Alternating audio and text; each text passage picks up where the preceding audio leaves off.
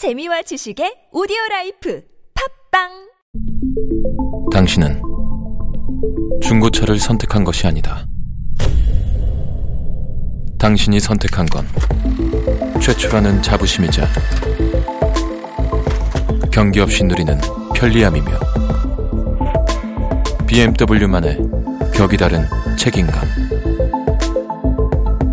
당신은 BMW의 선택을 선택했다. BMW 프리미엄 셀렉션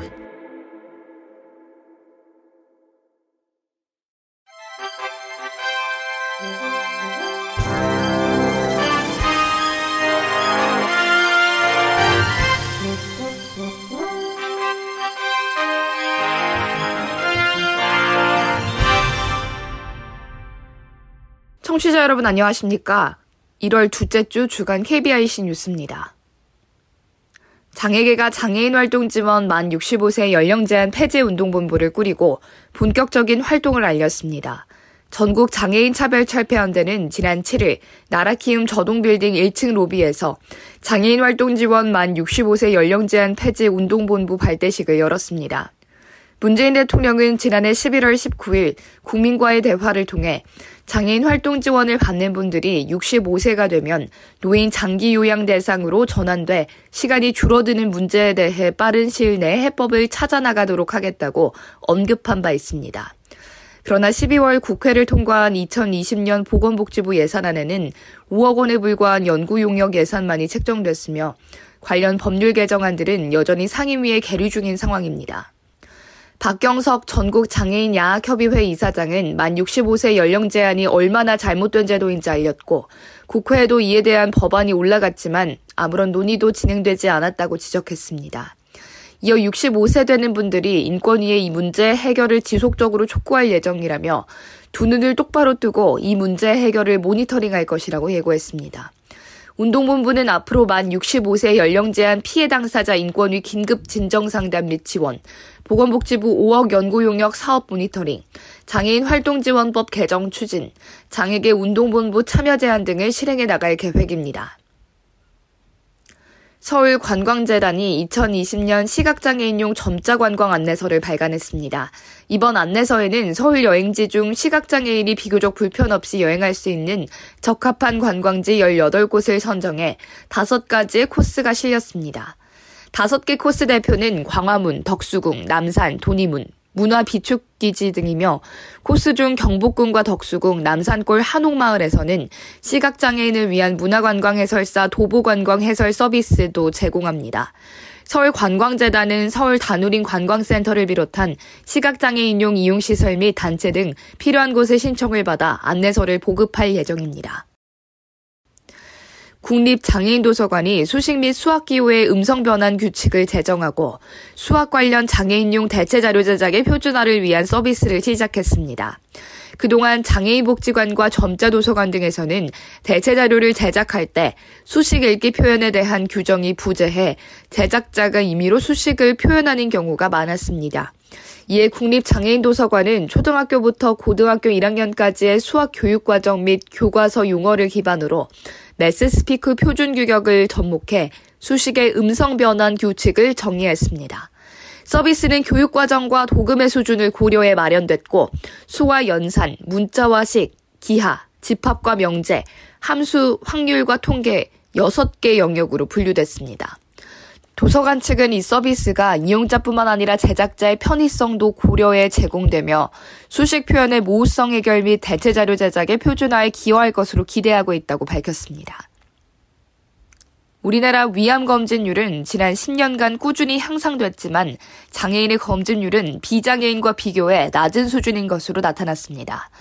삼성 서울병원 가정의학과 신동욱 교수, 충북대 의대 박종혁 교수 공동연구팀은 2006년에서 2015년까지의 국가 위암 검진율을 분석한 결과를 발표했습니다. 지난 2015년 장애인의 위암 검진율은 10년 전보다 26% 늘어 51.9%를 기록했습니다. 반면 비장애인의 위암 검진율은 같은 기간 31.8% 증가해 56.5%로 나타났습니다. 상대 검진율을 분석한 결과에서는 장애인 비장애인 대비 89%만 위암 검진을 받는 것으로 나타났으며 중증 장애인인 경우 상대 검진율이 58%로 떨어지는 것으로 조사됐습니다.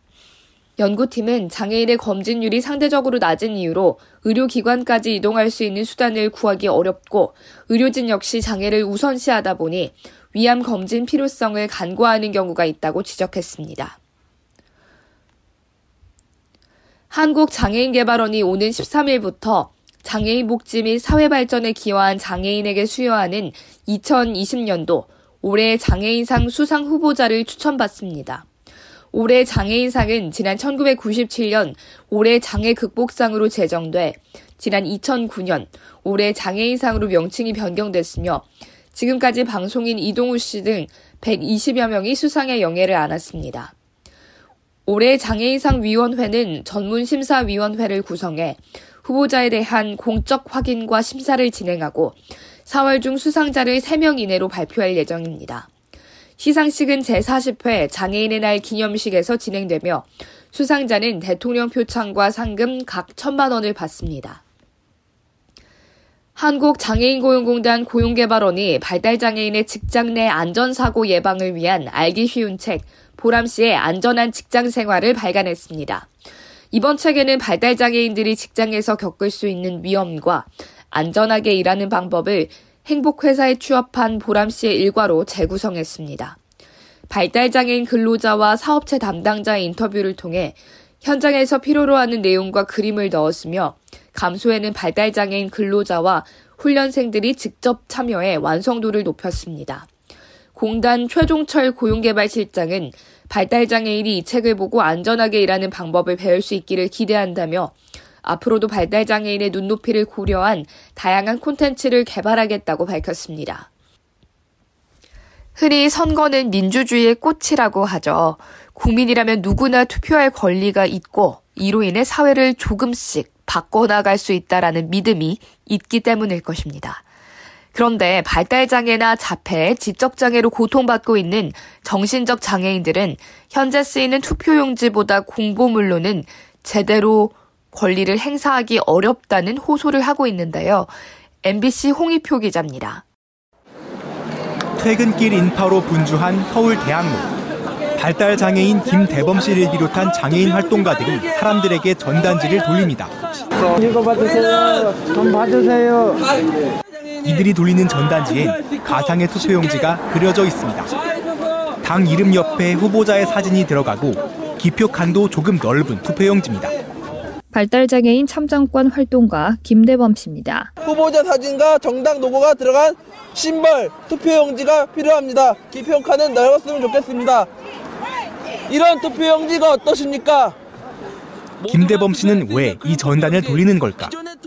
지금 우리가 쓰는 투표용지는 당명과 후보자 이름만 적혀 있습니다. 비장애인들이야 쉽게 알아보고 기표 도장을 찍을 수 있지만 정신적 장애인들은 그렇지 않습니다. 공보물을 보며 어렵사리 내용을 익혀도 기표소 안에 들어가면 쉽게 연상되지 않기 때문입니다. 또 기표란이 좁아 손이 불편한 장애인들은 엉뚱한 곳에 찍는 경우도 있다고 합니다. 발달장애인 참정권 활동가 박경인 씨입니다. 이름만 있고 방만 적혀 있어서 어디에 체크해야 할지 잘 모르겠어요. 투표권을 가진 19세 이상의 정신적 장애인은 전국적으로 28만여 명. 이들도 엄연한 유권자입니다. 이들은 자신들을 위해서만 특별한 투표용지를 제작해 달라는 것이 아니라고 말합니다. 그림이나 당 로고를 넣으면 그를 모르는 사람들도 투표할 수 있고 그만큼 많은 유권자들이 쉽게 권리를 행사할 수 있다는 겁니다.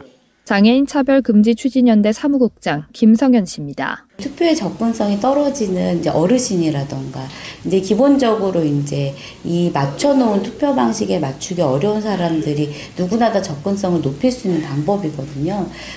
실제로 다른 나라에는 그런 사례들이 많습니다. 홍콩에서는 후보자 사진을 넣어 유권자들의 선택을 돕고 있고 아르헨티나와 스코틀랜드 등에서도 투표용지에 사진과 로고가 들어갑니다. 이렇게 그림 투표 용지를 사용하는 나라는 전 세계적으로 50개국이 넘습니다. 한국형사정책연구원 연구위원 김대근 씨입니다. 그림이나 이미지 같은 것들을 통한 어떤 그 선택의 보조할 수 있는 것들이 좀 필요할 거고 좀 더 섬세한 입법이 필요할 것 같아요. 우리나라도 발달 지적 장애인을 위한 투표용지를 별도로 제작하자는 법안이 발의됐지만 아직 법안 소위도 통과하지 못했습니다. 지금 당장은 어렵겠지만 언젠가는 읽기 쉽고 표기하기 쉬운 투표용지로 소중한 한 표를 행사하는 것. 정신적 장애인들의 작은 소망입니다. 발달장애인 참정권 활동가 박경인 씨입니다. 많은 장애인들은 이런 아픔을 없었으면 좋겠다는 생각이 들어요. 저의 미래이고 저의 꿈이라고 생각해요. MBC 뉴스 홍유표입니다. 이상으로 1월 둘째 주 주간 KBIC 뉴스를 마칩니다. 지금까지 제작의 이창훈, 진행의 유정진이었습니다. 고맙습니다. KBIC.